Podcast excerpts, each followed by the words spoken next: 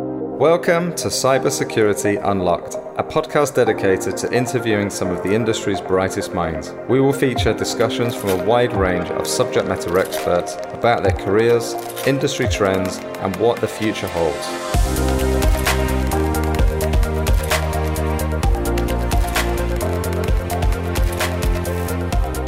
Hi, welcome to Cybersecurity Unlocked. Today, my guest is Magda Chelly. She is a cyber entrepreneur and a big advocate for women in cyber. She set up her own company in 2016, Responsible Cyber. She went on to acquire another company in 2020. She provides tailored security solutions to blue chip customers to startups. She has also worked as Chief Information Security Officer for various different organizations throughout Asia Pac, and she is also Cyber Risk Lead for Marsh uh, for APAC. Hi, how are you doing? Hi, Efion. Thank you very much for the introduction and for having me today. I'm very good. Thank good. you. We almost, yeah, we got there finally. I'm sorry about that. no, no worries. so I've been sort of kicking off, like asking what everybody's been doing over the last three or four months, but I sort of follow you on LinkedIn, so I know exactly what you've been doing. Um, Magda is hacking. Discuss. What have you been doing?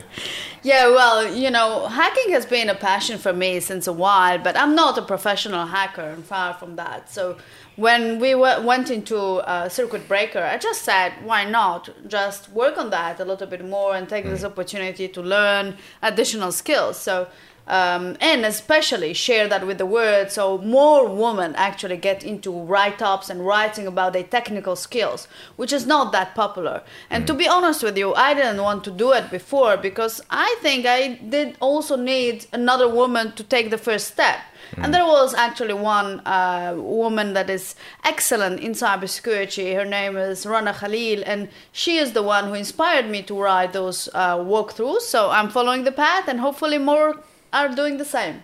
Awesome. Did you um you you actually got involved in um, development before, haven't you, or sort of software engineering, programming? Didn't you sort of start out? Yeah, absolutely. I mean, like I, I when I was younger, long mm. time ago. Uh, within my studies, I had programming. That was part of my studies as an engineer. Telecommunication yeah. engineering included everything from understanding the network infrastructure, architecture, but as well programming and building web applications. Yeah. So I have done Java, I have done MATLAB, I have been doing C++, C Sharp. Will I do that now today? Or, mm. you know, it's I don't remember everything. But for example, yeah. I still do HTML, PHP, and Python now with the hacking. So for sure, that okay. I remember. yeah. Okay. Cool. And how has been, how has uh, 2020 been for you so far? I mean, obviously been a challenging year for most, but as a business owner, um, yeah, I mean, how has it been for you so far? So it's very interesting how you know a crisis might create additional opportunities. So first of all, 2020 has been really a year of changes and things, or um, actually really interesting um, flip flops for the business, for my career, whatever I'm doing. So, first of all, Responsible Cyber has been really growing, and I'm really proud of that. We have acquired another company. That company wasn't a big one, but it was a startup that I have been involved with previously. But what that helped is to build a one uh, all-in-one solution for startups with the platform that Responsible Cyber is building. And now my co-founder Mikko Laaksonen is working on that, and it feels like really amazing growth. Uh, and as part of this acquisition, we as well announced that we have NUS Enterprise and Singtel Innovate as our shareholders mm-hmm. within the company. So not only it brings credibility, but as well help us to grow within an ecosystem that has much more, I would say, solid roots in especially Asia Pacific as such. Yeah. Okay. Awesome. And what, what's been the kind of uh, busiest um, area, you know, within all of this sort of the solutions that you provide? What's been sort of really hot this this year?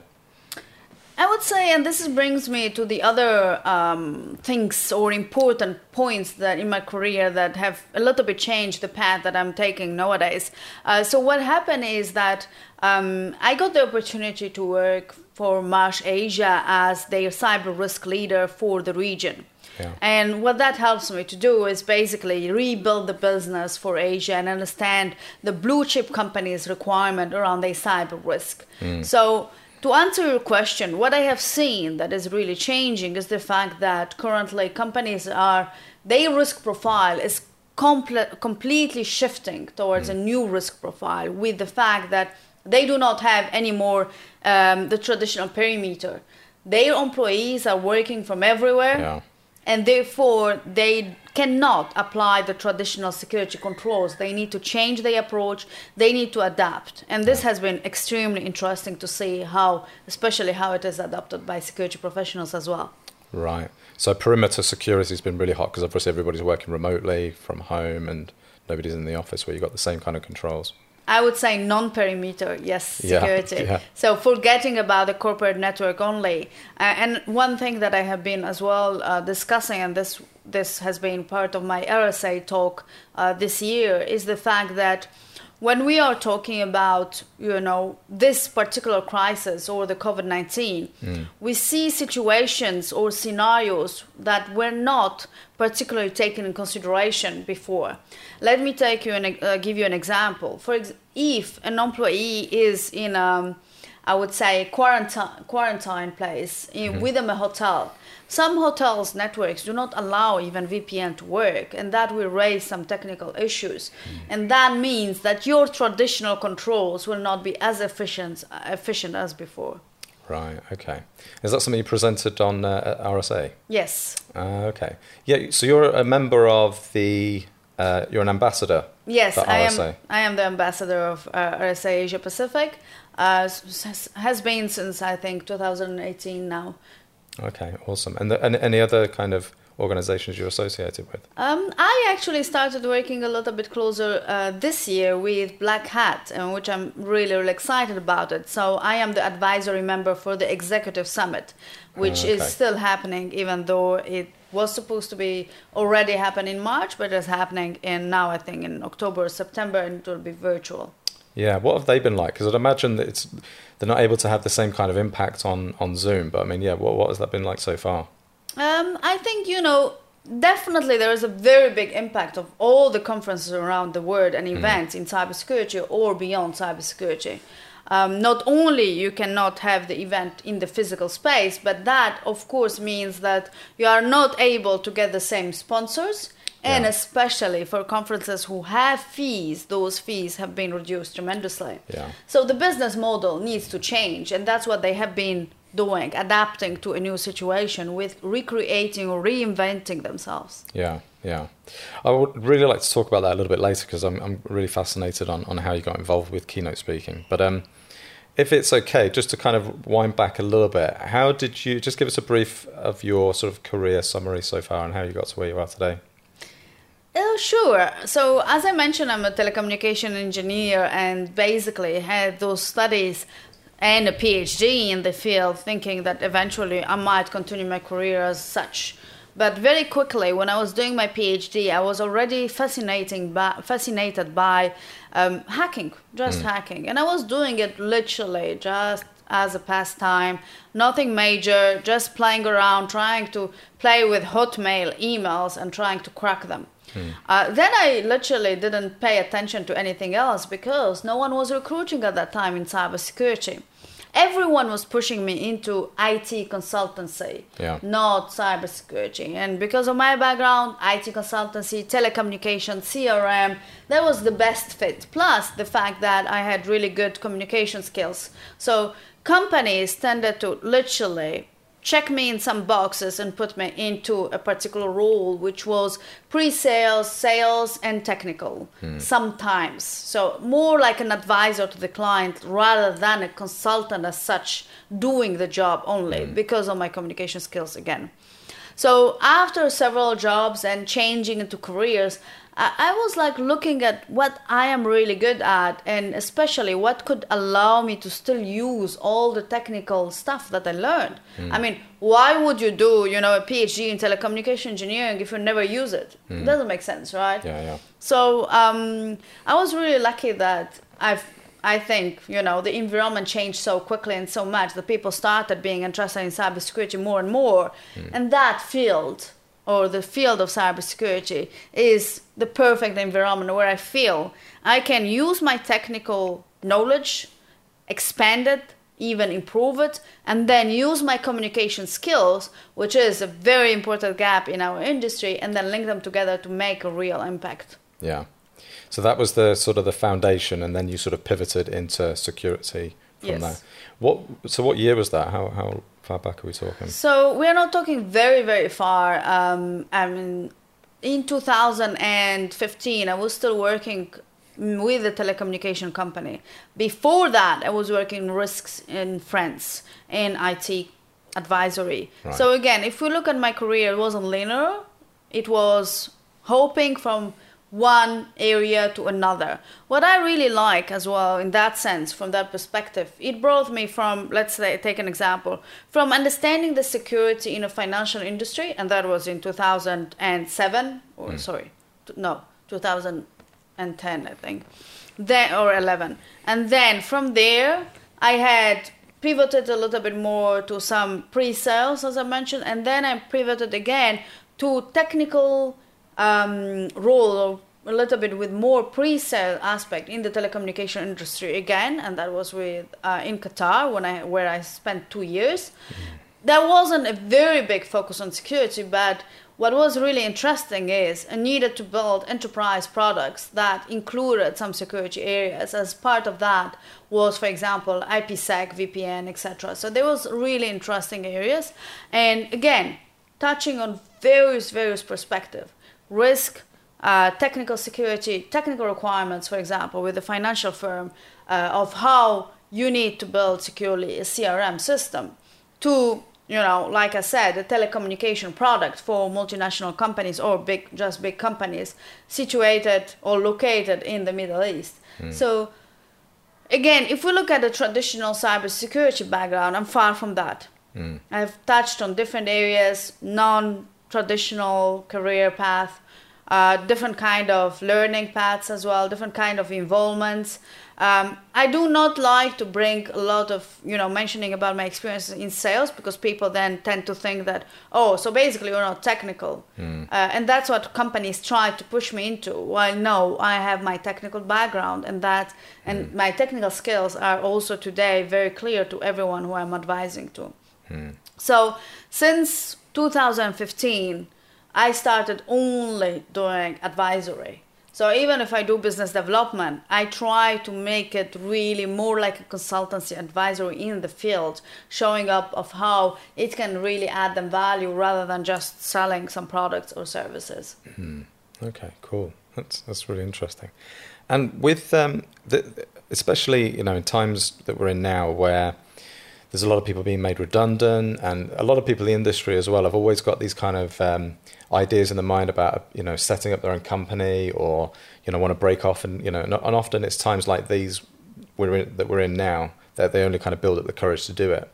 So I'm really interested to understand how you kind of got started with responsible cyber. What was it that kind of yeah? What was the light bulb moment you think actually this is something I could do?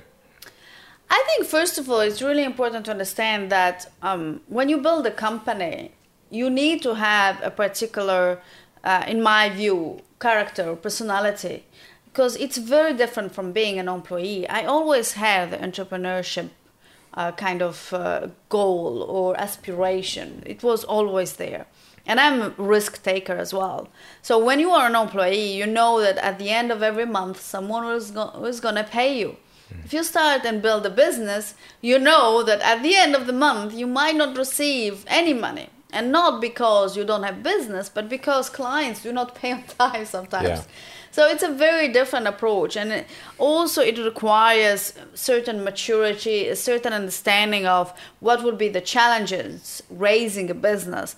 We see, and at least I have seen a lot of very experienced professionals in certain industries going on their own and thinking that when they start the business, everyone will go and ask them for to work with them. Well, the reality is different because when it comes to sign a contract and pay money, people change, and especially change because big companies, for example, is who are you? You're a one-person company. Hmm. The risks associated working with you are much higher than the risks associated working with a very big service provider. So the perceptions are very different, and again reality is different. It's not because you have a very strong background as a professional that it will work as an entrepreneur. Uh, entrepreneur. So starting a business, I would say, made me learn and acknowledge a lot of things, especially in a market that where I wasn't so known. I came from Europe, from the Middle East. No one knew me that much in Asia Pacific, so I needed to build my brand. I needed to build my credibility, and people question ask where are you're coming from? What do you actually really know? And why should we trust a new brand or a new business that just was found in this country? So it requires a lot of patience. It requires as well again when you build a business it's all about building the trust with your customers. So you need to ensure that. And as much as it takes time to build the trust ruining the trust takes one day or one second like in some some you know very popular saying so the most important is that uh, ensuring that you understand that it's not an easy or smooth path. It doesn't happen overnight, and whatever others within your network told you when you were an employee might not work anymore when you are a yeah. business owner. Yeah, I mean, I've seen it uh, quite a few times just in my sort of short career in recruiting in cyber. Some seriously talented people that go off and set up their own company, and for whatever reason, it doesn't quite sort of take off because they're just missing sort of key fundamentals, whether that be. I think, like you touched on it earlier, you know, you know, sending out invoices and getting, you know, getting payment, and making sure that you know the business, the lights are still going to be on at the end of the month. So, what are the absolute kind of like fundamentals? You mentioned you've touched on, yeah, you know, understanding your customer and building your brand. Um, yeah, what are the other sort of key fundamentals that you that you maybe needed to work on as well? I mean, going again from being an employee to being an entrepreneur and a business owner is a very different journey. Mm. Building a business is a very different journey. So I think the fundamentals is to understand what does a business mean. A business is creating value to your customers so they are happy to pay for that value and you generate profit. So having that understanding means that you as well have a proper business plan and you know, you acknowledge that if you don't have customers paying you, you don't have a business. Mm. And that again happens the perception of time, the perception of what is a priority needs to, to be adapted for someone who's going out there. What I have seen a lot of times is employees going into uh, entrepreneurship journey and then you know they don't chase the customers mm. because they don't know that they need to chase them. They don't send invoice on time like you mentioned. So how are you able to have a business if you don't generate revenue? Mm. that's a hobby. That's not a business. Yeah. So and again when i when i even mentor and this is what i'm building uh, bringing the second very very important point is when I work on some uh, like me- I, when I mentor sorry or when I work with some particular companies into building their business, I, I, very clearly say that you need to have a focus and you need to understand what's your priority. If you don't have those, then you go into a mode where I'm doing things, but I'm not being productive for my business again. Mm, yeah. And always coming back to the fundamentals, you need to generate revenue. Yeah. When you are small, you need as well to deliver. So you only are able to learn that if you have the right mentorship and mm. basically people who have already succeeded doing a business and that's my point. Yeah. so if anyone who is watching us or listening you know is planning into entrepreneur journey it's very important to surround yourself by people who have done it before so you can learn what are those priorities what are those challenges and how to ensure that you don't do the same mistakes again and again. Yeah. So surrounding yourself with good mentors. Yeah how many um, mentors do you have, or can you count them?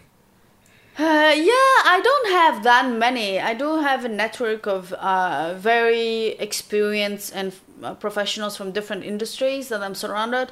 Perhaps maybe like you know five at, okay. at maximum. Yeah. Where I actually reach out to on depending of what exactly I would like to discuss with them. Mm-hmm. I have mentors who are CISOs, just where I actually, uh, you know, need their support when I am on a very complex cybersecurity project. I have mentors who are helping me in the building of the business and trying just to get their feedback onto how I can launch successfully a new product, for example. Yeah. Okay, yeah, awesome. That's that's really good advice. A lot of people uh, tell me that about mentors as well. It's really good to have mentor, even if you know not going to be an entrepreneur. If you you know steering your career in a certain direction, it's good to surround yourself with uh, yeah wise minds. Is there anything that you would do differently, you know, from setting up? I mean, sure there probably is, but setting up your own company, there's always going to be sort of speed bumps along the way. Is there anything that you would do differently? Yes, um, definitely. There, we learn always from our mistakes, for sure. And when you launch a business, um, again, there are challenges, and sometimes you get, even if it's not your first experience, you tend to be very positive about opportunities. So. Mm you might waste time on opportunities that are not well qualified and therefore do not lead to revenue. And that's what I would change. I would ensure that my qualification process for leads or opportunities in terms of sales or partnerships are much better qualified. And therefore, I don't waste time talking with a client for five hours if I know that, for example, they are never going to be a client. Yeah. So it's just taking a few adv- uh, free advisory. Yeah. The same with partnership. Especially if the more you build a strong brand, the more you receive requests for partnerships. But are they real? Are they mm. bringing you something where it is a win-win situation, yeah. or are they just like you know getting or using your brand? That's a very good question as well to ask yeah. yourself. Yeah, yeah. Trying to piggyback off of your success, you want to make sure it's going to be mutually beneficial. Exactly. Yeah. In within you know sort of responsible cyber at the moment, you mentioned uh, well I know that you consult and advise you know blue chip customers and, and startups. Is there any kind of uh, approach that you make? To, you know, what are the discernible differences between you know your you know the consulting work that you do between big companies and small companies? I think it's really interesting uh, question. And what happened with responsible cyber is that since we founded, I started doing the, the advisory for multinational companies and across Asia Pacific. And most of the time is when the multinational didn't have a presence in Asia Pacific. So they needed someone to help roll out the program in Asia Pacific, help them to ensure that there is alignment with the cybersecurity global program, etc especially with a fragmented market as we know in, in Asia Pacific. But what we have realized with the company is that there is an untapped market, and the untapped market is for small and medium businesses and business owners who do not have neither the knowledge, neither the budget to go onto a very high level advisory. Mm. And that's where the company is currently focusing on small and medium businesses, building a cloud based platform which provides all in one cybersecurity services for those companies. So that's what I found out was the most efficient for SMEs. Cost effective, user friendly, no jargon, just a cloud based mm-hmm. uh, you know, platform with a few click, clicks, then can get the basics, understand what they need to do for their business. When it comes to multinational companies, as, as my company was really small, I actually took a new t- challenge, which I find extremely exciting for me from a career perspective. So I, I took the opportunity to, to help build the business for Asia for Marsh. And I'm actually, as I mentioned, the head of risk consulting. What does it mean? It means actually that I am advising and working with very big companies on to risk, cyber risk quantification in particular. So again, why I said that's very interesting for my career is because we're going into a very different aspect of cybersecurity. We're not talking about the simple areas of oh i need some tools or i need some processes. We are talking about ensuring that the global chief information security officer has a very clear understanding of cyber loss scenarios financial losses that might relate to that and how that can be reported to the board for a very clear and transparent uh, you know um, prioritization of initiatives or decision making in that space.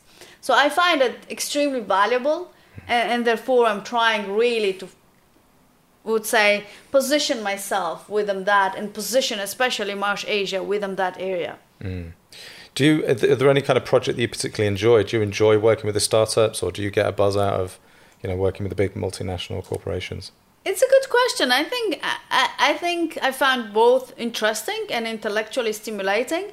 Uh, but I le- left the SMEs for the platform. Mm-hmm. It's supposed to be automated. Uh, my co-founder is re- leading it. For me, what I find really, again, intellectually challenging or intellectually stimulating is to working with the multinational companies having an extensive cybersecurity team, for example, and lacking this, I would say, link between cybersecurity business and the board and giving them the right tool to ensure that gap closure. That is for me very, very useful and mm. yeah, added value for them as well. Okay, okay, cool. Right, keynote speaking, something I'm really keen to talk to you about because it seems like, I mean, I am, well, I'm obviously a layman when it comes to security, but there's quite a few events that I've been to, and you're usually kind of one of the keynote speakers. So I'm keen to know, like, how did you get started in, in keynote speaking, first of all?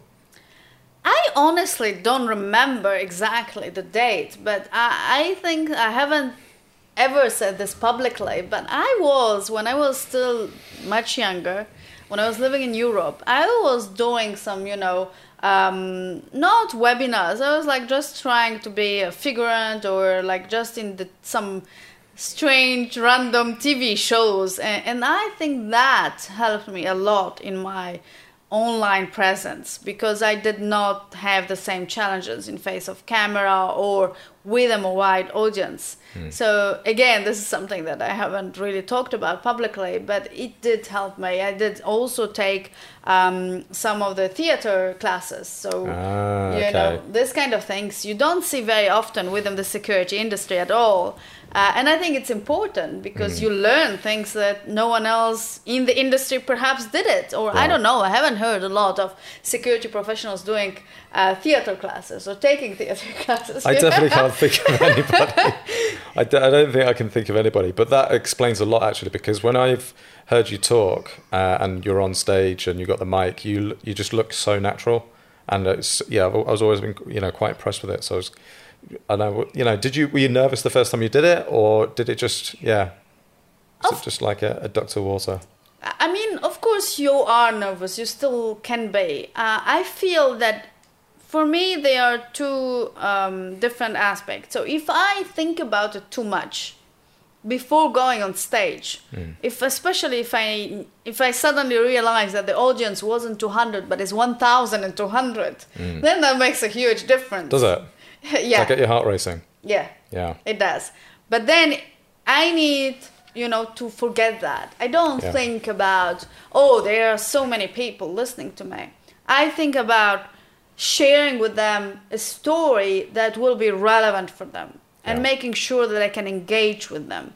And when I forget about that, as I mentioned, that particular aspect that, oh, there are so many people in the audience, that actually removes the stress and make it very very different. It's the same with the camera. I don't think about the camera. I think about the discussion that i'm having with the person that i'm talking to.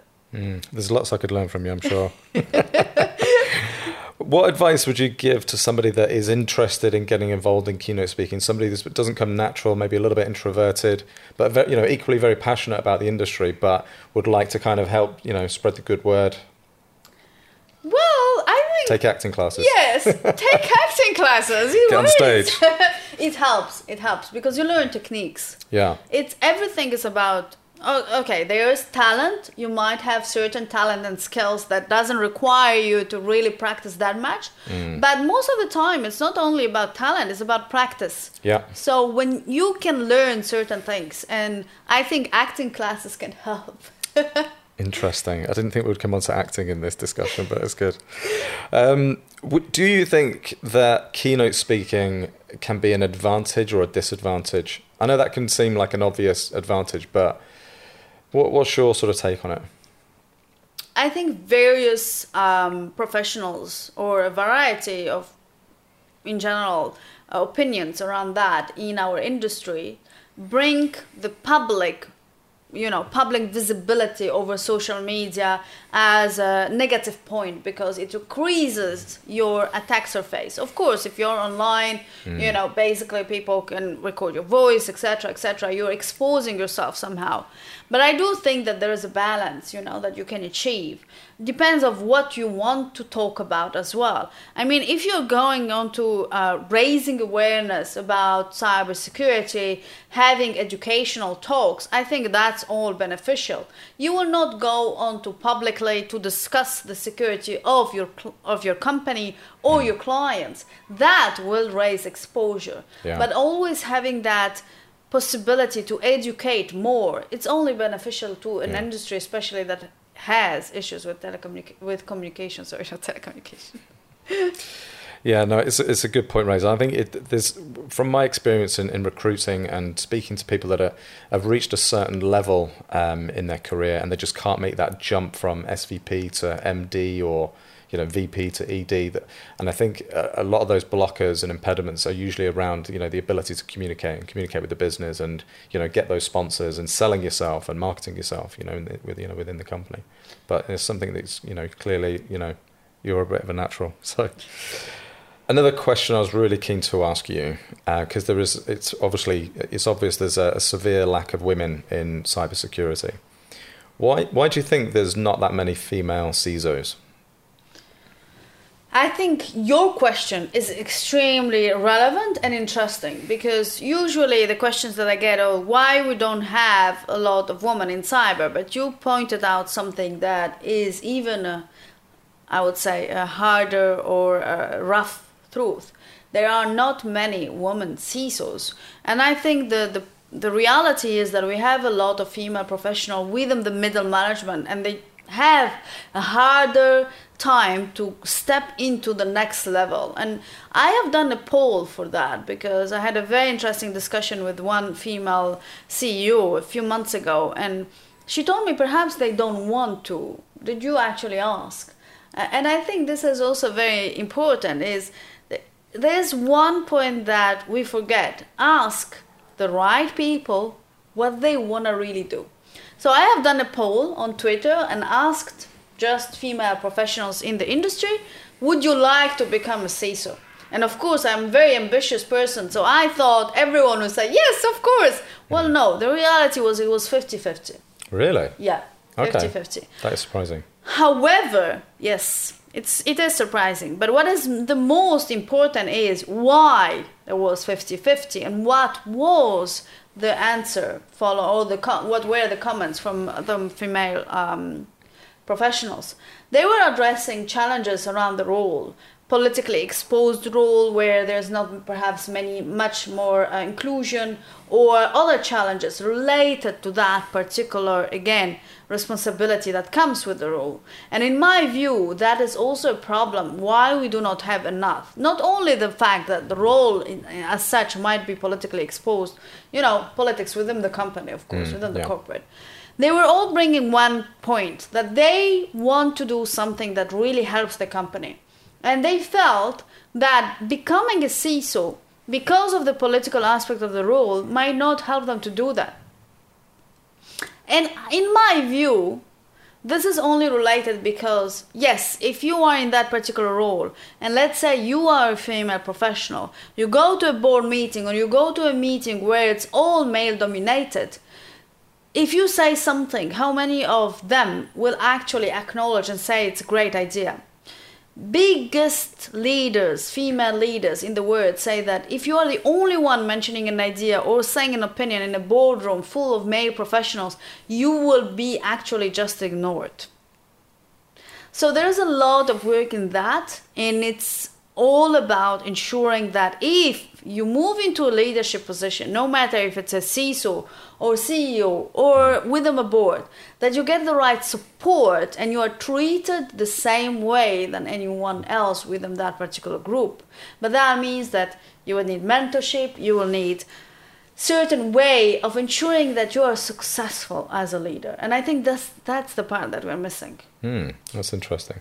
So on the on the rise to a CISO or a CTO, whatever kind of role it is, it's important to acquire sponsors on the way up, so that when you are in that boardroom, you've got you know four or five people that will back you to the hilt, you know, on your ideas, or maybe kind of give them a heads up on an idea. I'm going to think about presenting this in in this board meeting. What do you think? Absolutely, that is the key to success.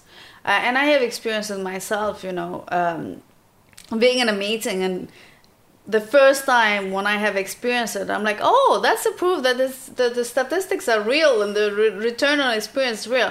The second time and the subsequent times, I always had someone who will back me up until the, t- the moment where I didn't need anymore anyone to back me up. And then there was like just natural, the people already got used to me saying or mentioning an idea and they just acknowledge that they understand it and think that there, it is a good idea. So, mm yeah again having the supporters within the, the particular group is extremely important so not only mentorship for a female uh, professional but again for a male professional as well yeah. but especially when you move to ensure that you have someone who's helping you and bringing that credibility again and keeping to ensuring that you can succeed mm.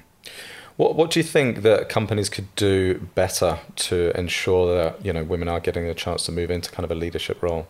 Do you think they're doing enough? No, I do, don't don't think they're doing that. It's yeah. um, we have certain programs, of course, that encourage women leadership and they bring them on, but it's not only about bringing them in or you know ensuring that you have a certain number of female professional within a particular position.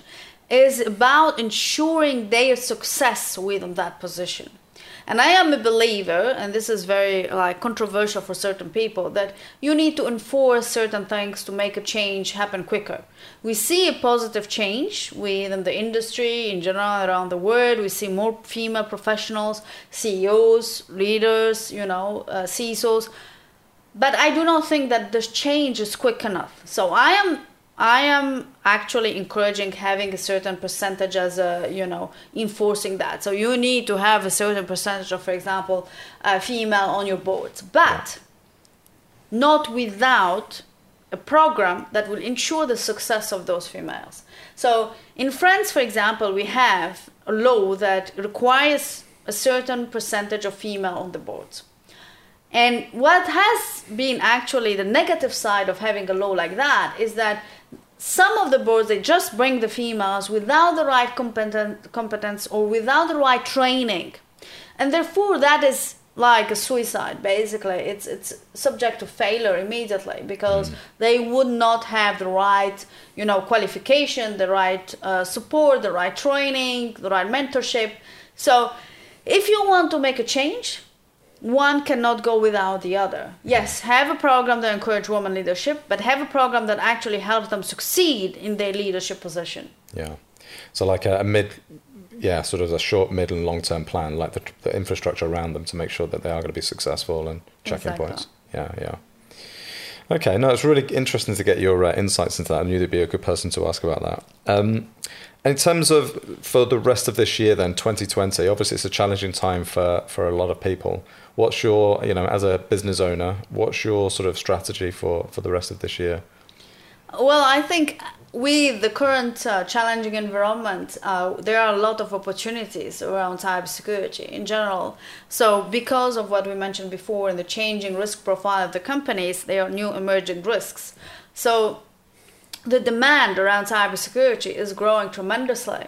Not only from the SME perspective, where, for example, in Singapore, the companies have been forced to go into digital transformation, but as well from the fact that the multinationals do not have anymore the traditional perimeter and they need to go beyond their comfort zone and just address the new risks from a different perspective. Mm. And I do think that what is extremely interesting for me is understanding this new emerging risk, but through uh, scenarios that are relevant not only to the security professionals but as well to the business stakeholders. Mm. So for me, again, every crisis comes with opportunities. Mm-hmm. Like we have seen within financial crisis, we have big companies that raised within that time.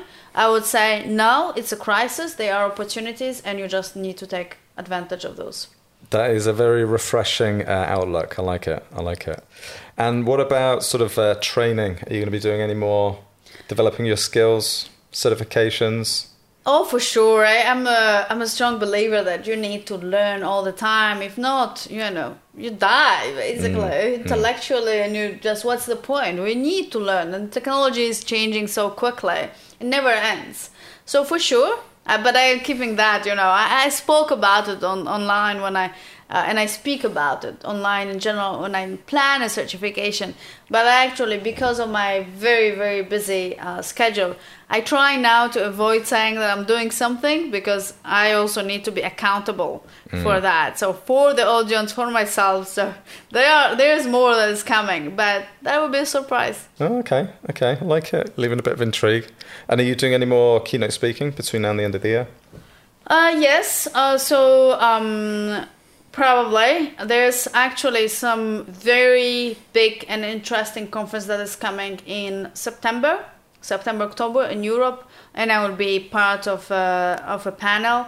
That would be super, super interesting. By the way, with um, extremely high profiles, not only within the private sector, but as well from the public sector. Oh, nice. Okay. Well, you'll have to, yeah, let me know. I look forward to that. Great. Well, thank you so much for coming down. It's great. It's always great catching up with you. You're a very inspiring individual, and good luck for the rest of this year and uh, beyond. Thank you so much, Evan, for having me. It was a pleasure. No worries. Thank you. Thank you, everybody, for listening. Cybersecurity Unlocked is also available on YouTube. Please like and subscribe to get the latest updates.